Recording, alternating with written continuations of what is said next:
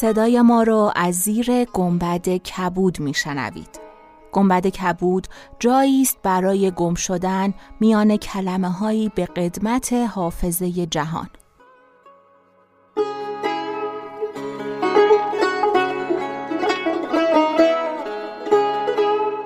سلام من شقایق جهرومی و دوستانم شما را به زیافت نور و کلمه دعوت می‌کنیم شما به قسمت چهاردهم گنبد کبود گوش می‌کنید.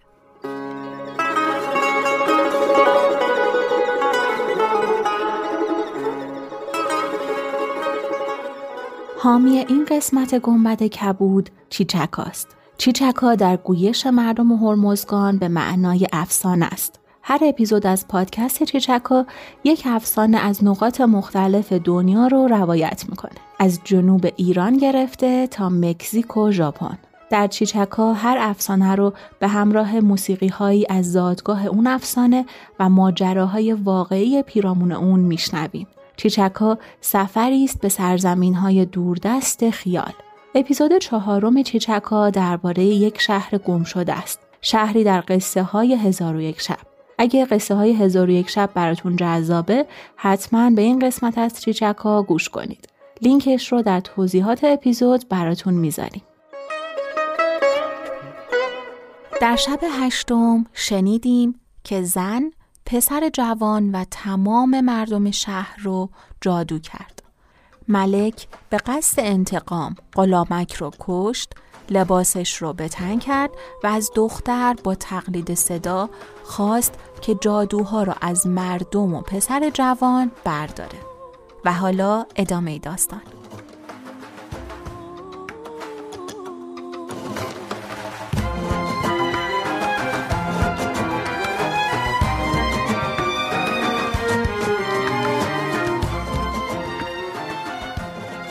چون شب نهم برآمد شهرزاد گفت ای ملک جوانبخت دختر پاره ای از آب برکه برداشته فسونی بر او بدمید و آب به برکه برفشاند. در حال ماهیان به صورت آدمیان برآمدند و بازارها به صورت نخستین بازگشتند و کوهها جزیره شدند. پس از آن دختر به بیت الاحسان برآمد و کردار خیش به ملک باز نمود ملک آهسته گفت نزدیکتر آی. دختر نزدیکتر آمده گفت پایت بگذار تا ببوسم چون دست نمی‌رسد به آغوش. در حال ملک تیغ بر سینه دختر زد. دختر دو نیمه بیافتاد ملک برخواسته از خانه بیرون شد. جوان را دید که به انتظار ملک ایستاده. چون چشمش بر ملک افتاد شکر به جا آورد و دست و پای او را بوسه داد. ملک نیز خلاصی او را تهنیت گفت و از او سوال کرد که اکنون در شهر خیش به سر می‌بری یا با من همی آیی؟ تا جان دارم از تو جدا نخواهم شد. ای ملک از اینجا تا به شهر تو چقدر مسافت است؟ دو روز راه است. از اینجا تا به شهر تو یک سال راه است ملک را تعجب زیاده شد. ملکزاده بسیج راه سفر کرده با وزیر خود گفت که من قصد زیارت مکه معظمه دارم. پس ملکزاده در موکب ملک یک سال همی رفتند تا به شهر ملک برسیدند. سپاه و رعیت به استقبال ملک شتافته سم سمند ملک بوسیدند و به سلامت او شادان شدند. ملک به قصر اندر آمده بر تخت بنشست و سیاد را بخواست. خلعتش داده شمار فرزندانش باز پرسید. سیاد گفت پسری با دو دختر دارم. ملک یکی از دختران او را برای خود و دیگری را از برای ملکزاده جادوگشته تزویج کرد. امارت لشکر به پسر او سپرد و حکومت شهر ملکزاده و جزایر و سود را به سیاد تفویض کرد. به کامرانی به سر بردند تا مرگ به دیشان در رسید و این حکایت عجبتر و خوشتر از حکایت حمال نیست و آن این بود که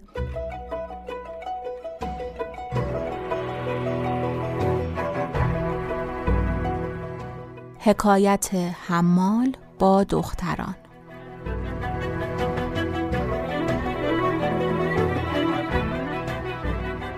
در بغداد مرد عذبی بود. حمالی می کرد روزی از روزها در بازار ایستاده بود که دختری خداوند حسن و جمال پدید شد. بدان که شاعر گفته مشک با زلف سیاهش نه سیاه است و نه خوش سرو با قد بلندش نه بلند است و نه راست. او سمن سینه و نوشین لب و شیرین سخن است مشتری آرز و خورشید رخ و زهر لقاست و با حمال گفت سبد برداشته با من بیا. حمال سبد بگرفت و با دخترک همی رفتند تا به دکانی برسیدند. دختر یک دینار درآورده مقداری زیتون خرید و به حمال گفت این را در سبد بنه و با من بیا. حمال زیتون در سبد گذاشت و سبد برداشته همی رفتند تا به دکانی دیگر برسیدند. آنجا سیب شامی و به امانی و انگور حلبی و شفتالوی دمشقی و لیموی مصری و ترنج سلطانی از هر یکی یک من بخرید و به حمال گفت اینها را برداشته با من بیا. حمال آنها را نیز برداشته همی رفتند تا به دکان دیگر برسیدند. دخترک قدری ریحان و اقهوان و یاسمین و شقایق خریده با حمال گفت اینها را بردار و با من بیا. حمال آنها را نیز در سبد نهاده با دخترک همی رفت تا به دکان قصابی برسیدند. دخترک ده رتل گوشت خریده به حمال سپرد و همی رفتند تا به حلوایی رسیدند. دخترک همه گونه حلوا بخرید و با حمال گفت اینها را در سبد بنه. اگر با من گفته بودی خری با خود آوردمی که این همه بار گران بکشد. دختر تبسمی کرده روان شد. همی رفتند تا به بازار عطاران رسیدند. از اطریاد از هر یکی یک شیشه خریده به حمال سپرد. بعد از آن به دکان شماع برسیدند. ده رتل شمع کافوری خریده به حمال بداد. حمال همه آنها را در سبد گذاشته دلاله از پیش و حمال به دنبال او همی رفتند تا به خانه محکم اساس بلند کریاسی رسیدند. دلاله در بکوفت. دختری نکوروی در بکشود حمال دید که دربان دختر ماه منظر سیمین است چنان که شاعر گفته پرداخته از شیر دو گلنار سمن بوی انگیخته از غیر دو صعبان سیه سار. جعدش چو یکی هندوی عاشق که به رویش حلقه زده از کفر و شکیبا شده زنار. حمال از دیدن او سست گشت و نزدیک شد که سبد از دوشش بر زمین افتد. با خود گفت امروز مبارک است فالم. پس به خانه اندر شد. دید که خداوند خانه دختری است از هر دو نیکوتر. به فراز تختی برنشسته و در خوب روی چنان است که شاعر گفته نگار قند لب کورا بود در زلف سیصد چین چو او یک بت نبیند کس به چین و قنده ها رندر. خمار چشم او تا هست زیر قمزه جادو شکنج زلف او تا هست گرد لال زارندر. بود جانم بران هندو دو زلف پرشکن خورسند برد هوشم بدان جادو دو چشم پرخمارندر دختر از تخت به زیر آمد و گفت چرا این بیچاره را زیر بار گران داشته اید؟ پس دخترکان با هم یار گشته بار از دوش حمال به زیر آوردند و سبد را خالی کرده هر چیزی را به جای خود گذاشتند و دو دینار به حمال داده گفتند بیرون شو. حمال به حسن و جمال دخترکان نظر کرد و از اینکه مردی به خانه اندر نبود و همه گونه خوردنی و می و نقل آماده داشتند دل به بیرون نمی نهاد. دخترکان گفتند چرا نمی روی؟ اگر مزد کم گرفته یک دینار دیگر بستان. نه والله ده برابر مزد خود گرفتم ولکن در کار شما به حیرت اندرم. که شما بدین سن چرا نشسته اید و در میان شما از چه سبب مردی نیست تا با شما انس گیرد؟ زنان را بی مرد عیش بسی ناتمام است. گفتند که سقف را چهار پایه باید تا دیر پاید. اکنون شما ستن هستید و از چهارمین تن ناچار است که مرد آزاده عاقل و سخندان و رازپوش باشد. ما را بیم است از اینکه راز خیشتن به هر کس فاش کنیم و ما از گفته شاعر سر نپیچیم که گفته است نخست موعظه پیر مجلس این حرف است که از مصاحب ناجنس احتراز کنید.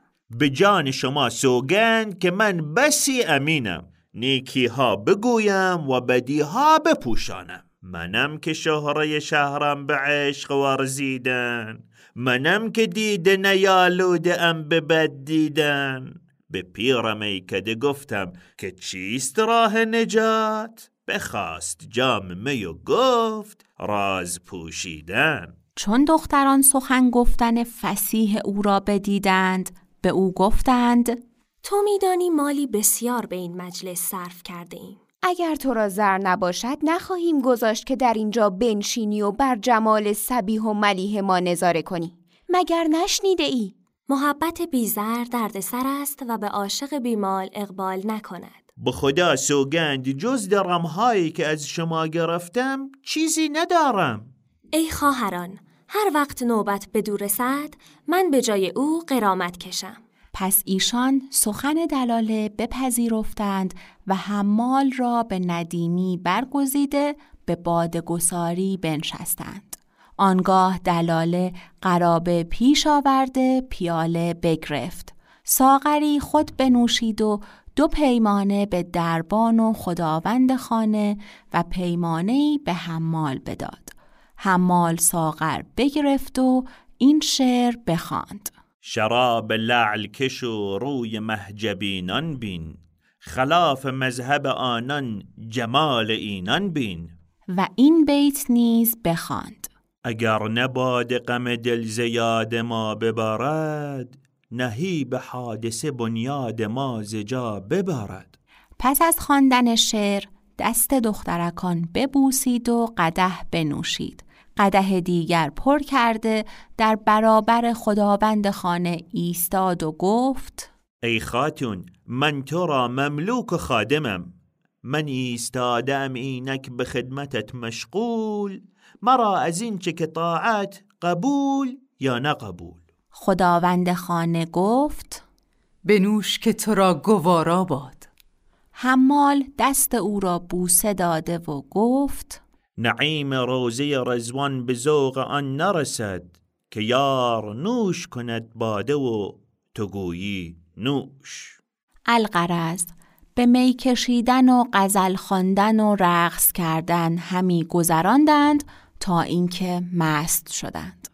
دلال برخواسته جامه برکنده و خود را به حوزی که به میان قصر اندر بود درفکند و در آب شنا همی کرد تا اینکه شسته بیرون آمد و در کنار حمال نشست و بعد دربان خود را شسته آمده پهلوی حمال نشست و در آخر صاحب خانه خود را شسته و پهلوی او نشست و به شوخی و لحو مشغول شدند. چون قصه به دینجا رسید بامداد شد و شهرزاد لب از داستان فرو بست